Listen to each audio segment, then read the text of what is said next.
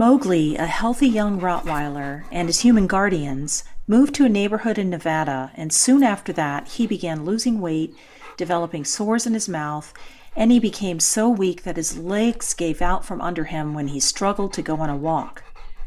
Turns out a lot of pet owners in the neighborhood worry about their own pets, as many of them began showing alarming symptoms and a number had died.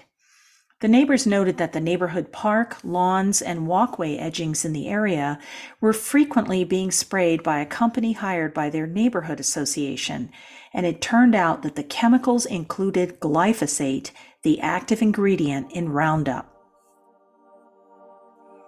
Hi, I'm Kate Sussman, and this podcast examines the effects of the chemicals we spew on our lawns, gardens, school athletic fields, parks, and golf courses all in the service of our obsession for the perfect green monoculture lawn.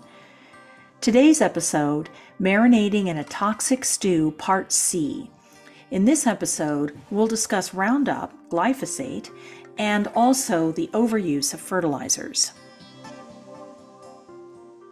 When the news reporter Darcy Spears, who covered Mowgli's story in the summer of 2022, did a little digging, she found that other homeowners associations in Nevada and parts of California have lawn care company contracts that include the regular application of pesticides and herbicides, notably Roundup.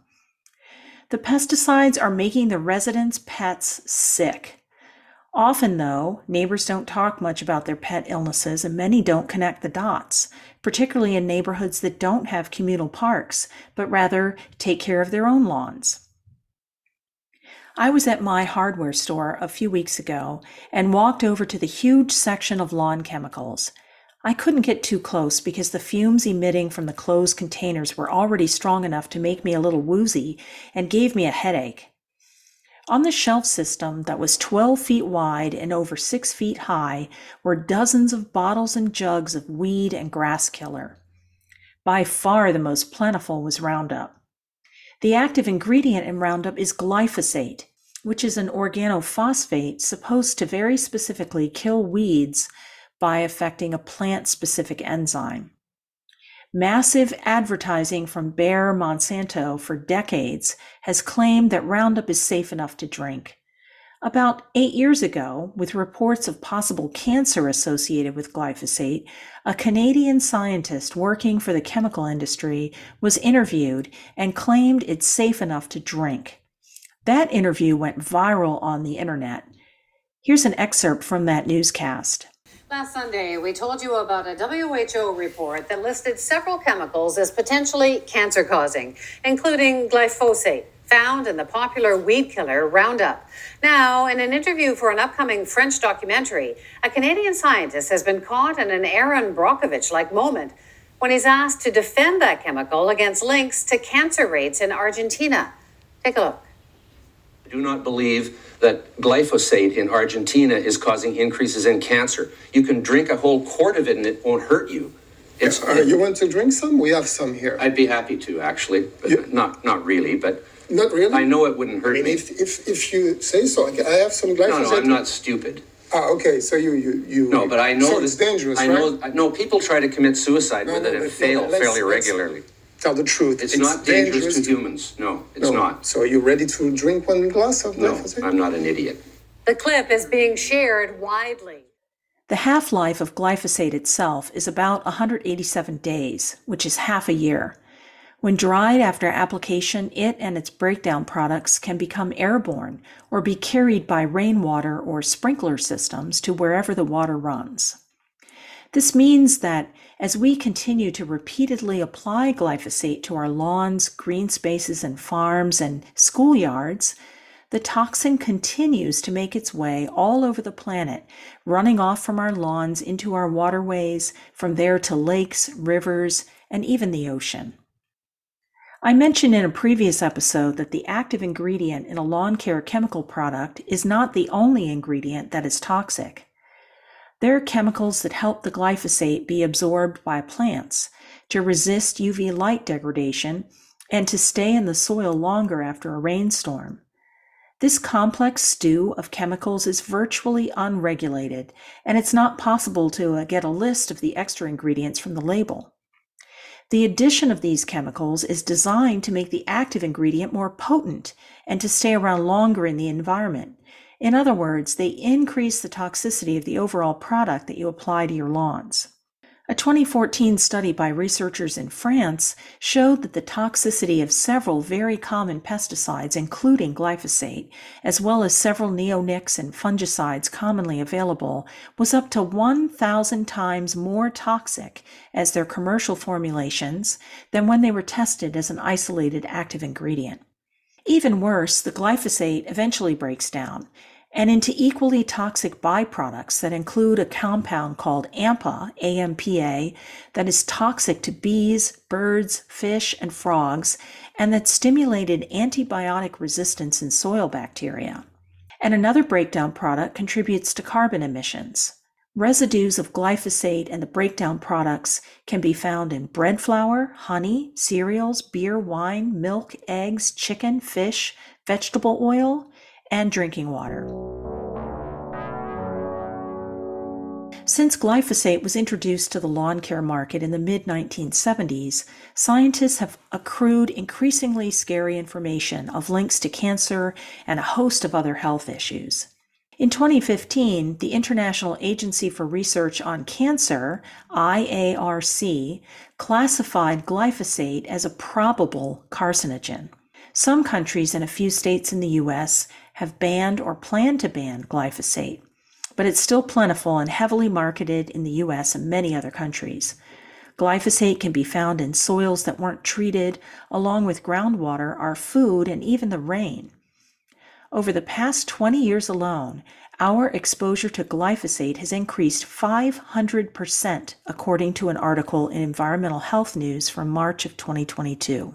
It turns out that glyphosate containing herbicides are very toxic to us and wildlife. Just in the last five years, almost 1,000 scientific articles have been published on the toxicity of glyphosate to animals of all kinds, including effects on reproductive, neurological, immunological, and metabolic health. Like other OPs, glyphosate has widespread harmful effects on wildlife as well as human health. The harms outweigh the benefits. A 2021 study from a panel of international scientists reviewed studies published between 2000 and 2020 and found disturbing reproductive health risks linked to pesticide use in Croatia, Belgium, Scotland, the US, Denmark, and Germany. Another study that looked at health data from 2001 to 2018 found an increased incidence of Crohn's disease, ulcerative colitis, and irritable bowel disease in people exposed to glyphosate. Yet another review from 2020, written by scientists at Laval University in Quebec, points out that glyphosate and its commercial formulations have been linked to a heightened risk for miscarriage and preterm birth in humans, as well as correlations with Down syndrome and cleft palate. In adults, there are increasing links between repeated glyphosate exposure, such as from regular spraying of Roundup, and a host of issues from low sperm count to inflammatory illnesses to the development of allergies and asthma. A public webinar that came out about a year ago summarizes the growing knowledge of how harmful glyphosate is to our health.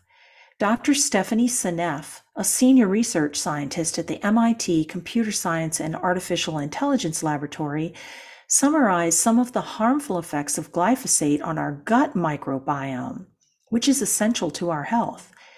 Let's listen to just a bit of that webinar. And so glyphosate is an endocrine disruptor. This has been finally figured out, and, and now there's uh, lots of papers coming out showing that that's, uh, um, that that's true.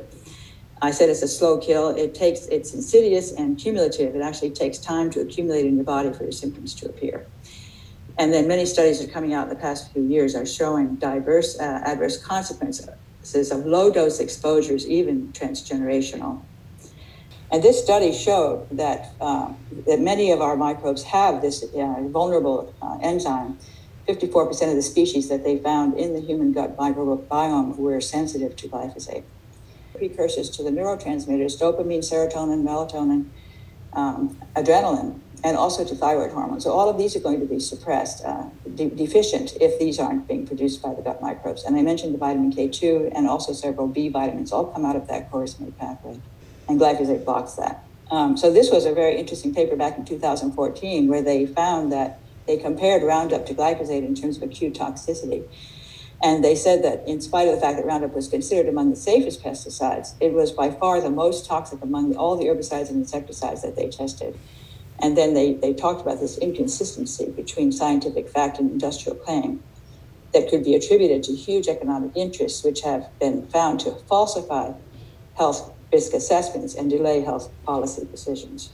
Okay, it seems pretty clear that glyphosate is dangerous for people, particularly when mixed with all those unnamed ingredients that make it stick to plants, protect it from UV light, and stabilize it at a range of temperatures and environmental conditions. The evidence for the harms to wildlife is even more compelling. Glyphosate is heavily used on lawns, gardens, public spaces, and golf courses. Glyphosate is also used to reduce weeds in lakes and water reservoirs and recreational water areas. Glyphosate, as Roundup or other formulations, is used to control sidewalk crack weeds in urban and suburban areas, as well as along roadsides. As Roundup, it's readily available at local hardware stores and garden centers. It's everywhere and is used heavily on and off farms. When it rains, or after watering lawns and green spaces, the glyphosate runs off the grass and enters storm drains and runs downhill to join streams and rivers. Roundup use has been linked to reductions in insects and stream invertebrates and birds and frogs and fish populations. When the herbicide kills weeds and unwanted plants in lakes and reservoirs, the decaying vegetation essentially uses up the oxygen in the water, which kills the fish and aquatic invertebrates.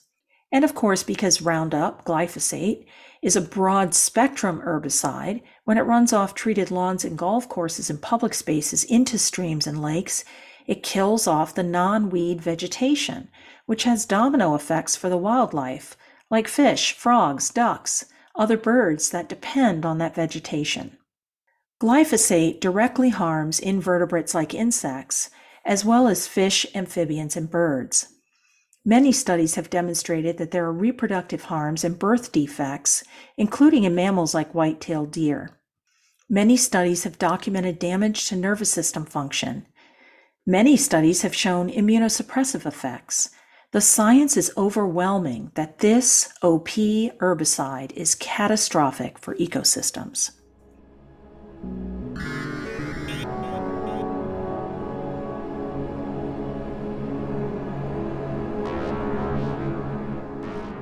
So, why isn't glyphosate banned in the US? The short answer is that big business has untoward influence over our politicians and regulatory agencies. For example, the EPA says, quote, research indicates there are no risks to public health when glyphosate is used in accordance with its current label and that glyphosate is not a carcinogen, unquote. This still holds on their website, even despite the 2015 determination by the IARC that glyphosate is a probable carcinogen. The EPA and the USDA claim that glyphosate levels found in human urine and tissues are within, quote, acceptable levels, levels that are set by the EPA. Of course, this is the active ingredient alone, not in the mixtures that are sold to us where the toxicity is 1,000 times higher. People continue to sicken. Wildlife continues to suffer catastrophic and probably irreparable loss. In the US, more than 100,000 lawsuits have been filed since the 2015 IARC classification of glyphosate as a probable carcinogen.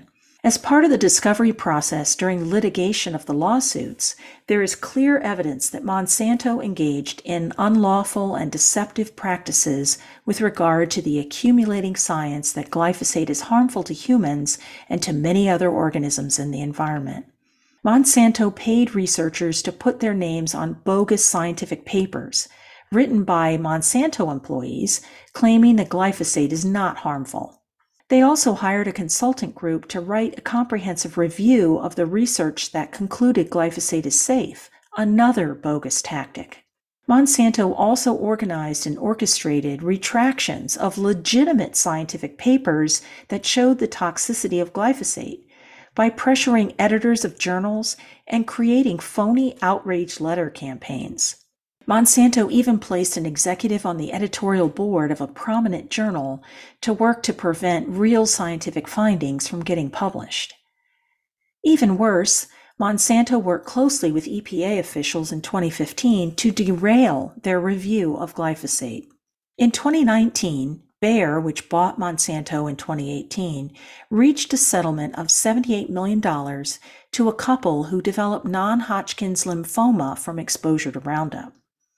In 2020, the company agreed to an $11 billion settlement for about 80,000 of the 100,000 lawsuits. But in the latter half of 2022, Bayer has been successfully fending off some of the lawsuits, particularly those filed in Missouri. The lawsuits keep coming. Not only this form of cancer, but glyphosate has been linked to a host of other health problems.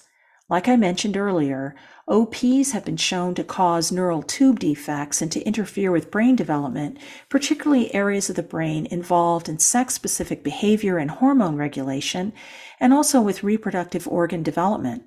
Developing organisms and young children are particularly vulnerable, as are adolescents. These effects have been demonstrated in fish, birds, and mammals exposed to glyphosate. In a New York Times article published in the summer of 2022, author Tik Root stated that Bayer plans to stop selling glyphosate based products for residential use in the U.S. in 2023. But it will continue the use in agriculture and other markets because it maintains it is safe if used in, according, in accordance to the directions. That sounds great, right? Well, not really. For example, one product that's in plentiful supply in stores near us is Scotts Weed and Feed, which I mentioned in part A of this series. Scotts is proud to announce that the product no longer contains glyphosate. Guess what it has in it now, though? 2,4-D. In November 2022, Bayer reported record profits that were due in part to glyphosate sales, in part because of an increase in the price after reports of supply chain shortages caused by hurricane damage to some production operations, and also driven by sharp increases in sales to Latin America. Bayer's profits were so high that they're no longer concerned about the impact of pending lawsuits from the U.S. I wonder if Bayer will actually follow through with their plans to remove glyphosate from residential products. And even if they do, we know that 2,4-D and endosulfan stand at the ready.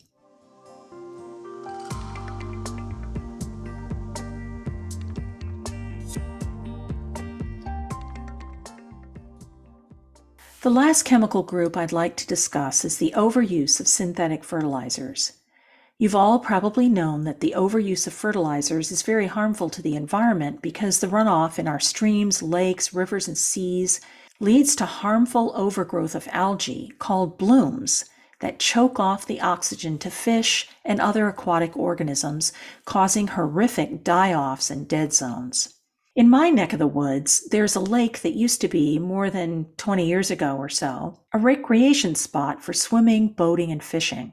As the residential developments surrounded the lake and homeowners created their immaculate green monoculture lawns, the fertilizer runoff has made the lake too dangerous for people to swim in. And in the summer months, there's a terrible smell emanating from the lake as algae bloom and then die and decompose.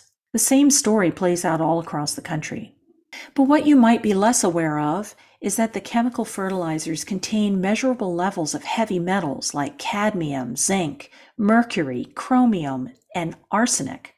As you layer the fertilizers on your lawn multiple times a year, the levels of these hazardous metals build up in the soil and in your lawn.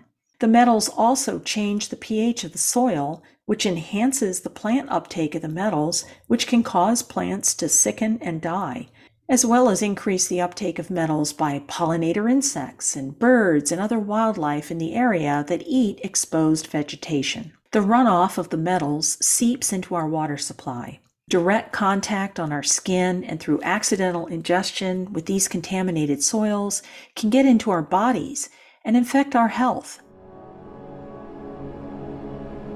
especially children and pets.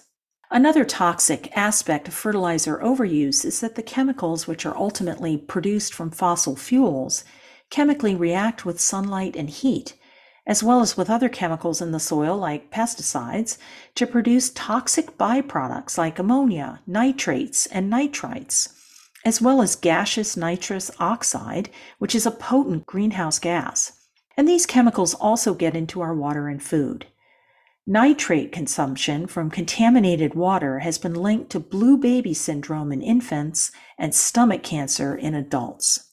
The more you apply fertilizer, the more harm you do to your lawn and the environment around your lawn. So your lawn starts to look sick after a while and you think it needs more fertilizer. The immediate response of grass to fertilizer is to rapidly turn green and grow, so you think it's a good thing. But over time, the damaging effects of the fertilizer turn the grass less green and even a little brown, or cause it to brown earlier in the summer.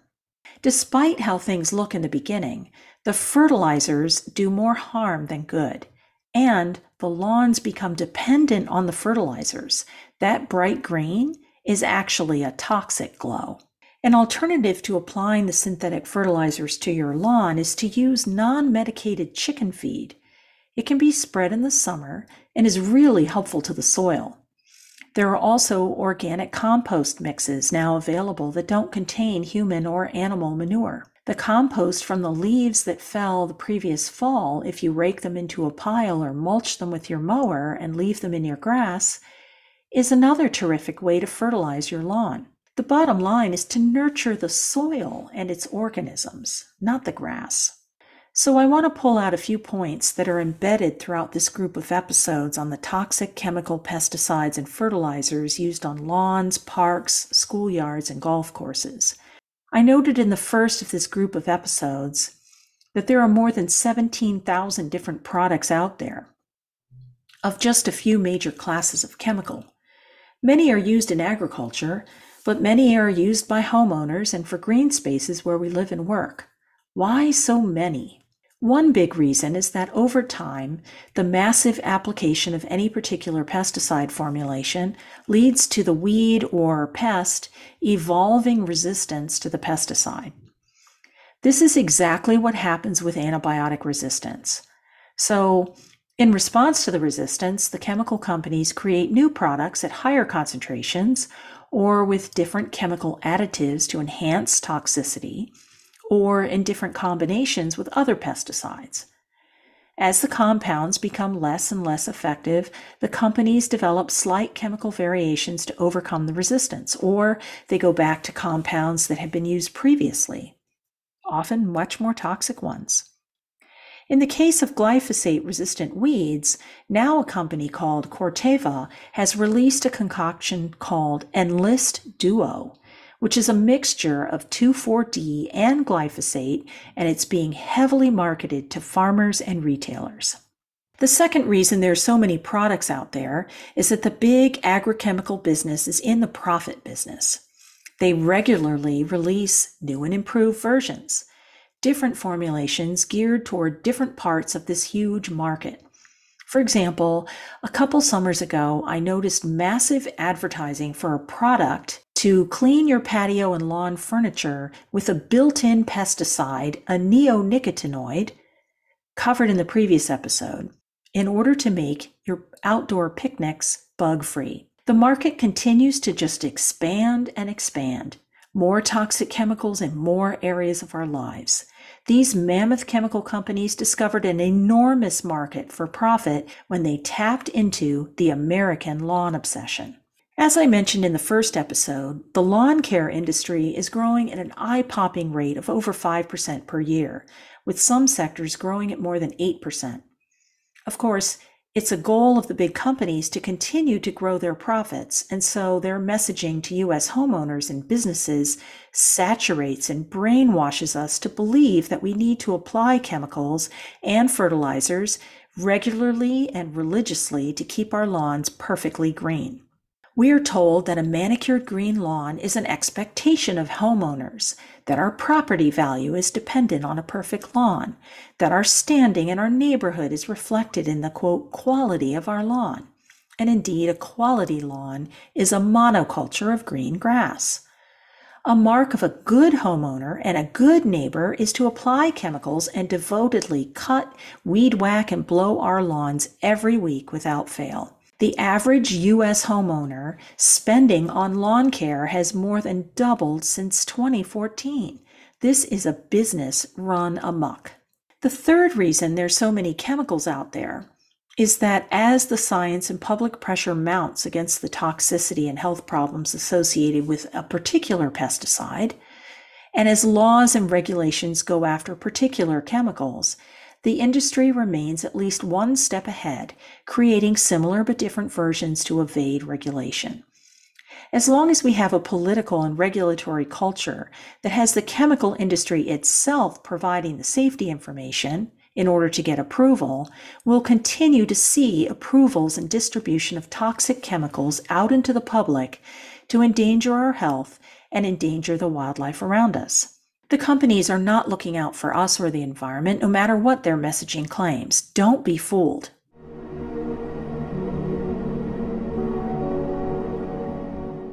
Whatever happened to Mowgli, the dog in Nevada exposed to glyphosate?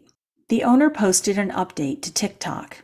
Give you an update on that video that I posted last week. Unfortunately, Mowgli became really sick the day after I posted that video, and we had to rush him to an emergency room in town where they thought that he had meningitis. So we drove him to um, an area two hours away. It was a bigger city to see if we could get that treated, um, see if we can get him an MRI just to see what was going on. Thankfully, by the time we got there, though, he did snap out of it. He was standing for a long time. Um, he couldn't lay down, he couldn't move his neck. But by the time we got there, he was doing better um, and they diagnosed him with arthritis. So I wanted to give you guys a little bit more information about this product glyphosate and what it does to the body because we are seeing um, some of the weirdest symptoms present in our dog. And I also wanted to let you guys know the Nevada Department of Agriculture did soil samples in our backyard because we filed a complaint because of pesticide drift while the product was being sprayed. And they found three plants in our backyard that had possible herbicide damage. So they tested those plants and they found that they did contain low levels of glyphosate. In our eyes, it looks like the spraying that was happening behind our house and that spray drifting into our backyard. To us, that seems like that would be pesticide drift, but because the product is legal and because it was a legal amount found in our backyard, there's nothing we can do about it. We've never used those products before in our backyard. Here are the take home messages from this multi episode podcast on toxic lawn chemicals. One, all of the currently in use pesticides, those that target weeds, those that target fungus, those that target insects, are toxic. They are toxic to you, your kids and neighbors, your pets, and the wildlife in the environment in and outside of your yard. Two, by applying these chemicals, you destroy the health of the soil in your yard, poison the water in streams, lakes, and even drinking water. Over time, your yard becomes a toxic wasteland, dependent on ever more chemicals to keep the grass green and a monoculture. This wasteland is harmful to birds, mammals, pets, and people. Three, these chemicals remain in the world, even in the air and the rain, for decades, harming the planet's living systems for generations. Four, the misinformation and outright manipulation of, quote, so called science by the lawn chemical industry needs to be called out, and pressure needs to be put on lawmakers and regulatory agencies to get rid of these toxins. So, what can we do about the poisons in our midst? Avoid the temptation to have an immaculate monoculture lawn and do not apply pesticides or fertilizers to your lawn. Do not buy these toxic chemicals from the store. Spread the word to your neighbors and friends. Maybe contact your lawn care store or company and request they stop using and selling these poisons. Ask them to provide the documentation about any chemicals they are using so you're aware of the risks. Certainly don't let your kids play on toxic lawns or yards. Consider contacting your school administration and request they stop applying pesticides to their grounds. The same goes for your town park service and local golf courses. You also can educate yourself and find support from organizations like Beyond Pesticides, the Natural Resources Defense Council, or the Pesticide Action Network. These organizations are actively making public the risks of pesticide and pesticide use practices, like spraying beside roads or on playgrounds and schools. And they also promote safe, non chemical approaches to pest management. Here are a few things you, you might think about as you think about your lawn without pesticides. First of all, what's so bad about dandelions and clover? Dandelions only bloom for a few weeks in the spring. You can cut your lawn more often during those weeks. Clover and dandelions are crucial for bees and other good insects, so don't kill them off. Another thing is that ticks are not very sensitive to pesticides, so using spraying to keep ticks off your pets is not the way to go. Instead, pet your pet after walks and feel for ticks. It's not fun, but it's also not harmful to you, your pet, and the environment around you. Another thing is that using pesticides to kill mosquitoes by spraying your lawn is not effective. Mosquitoes lay their eggs in still, standing water, so empty pots and containers and be vigilant about standing water. If we have a healthy environment, birds and bats that eat insects will lend a hand. There are lots of other safe and tailored ways to handle particular insects that give you grief. I would encourage you to plant more flowers and shrubs and reduce the overall space you're devoting to grass lawn. Expand the mulching around trees or plant understory plants and flowers. And lastly, try to accept that we share our land, water, and air with other animals and that we need their diversity and their activities to make our own lives healthier and our environment rich and beautiful. You can have a lawn that's rich with biodiversity and beauty. You can plant native plants, expand your flower gardens with native flowers. Your yard will be much more beautiful and an oasis for the wildlife in your neighborhood. This is Kate Sussman. I hope you'll tune in for the next episode of Toxic Lawn, where we'll explore the toxic assaults from the lawn equipment we use lawn mowers, gas powered weed whackers, and gas powered leaf blowers. The music for today's show comes to you from Jason Shaw on audionautix.com and some of the sound effects from freesound.com as well as YouTube. Thanks for joining.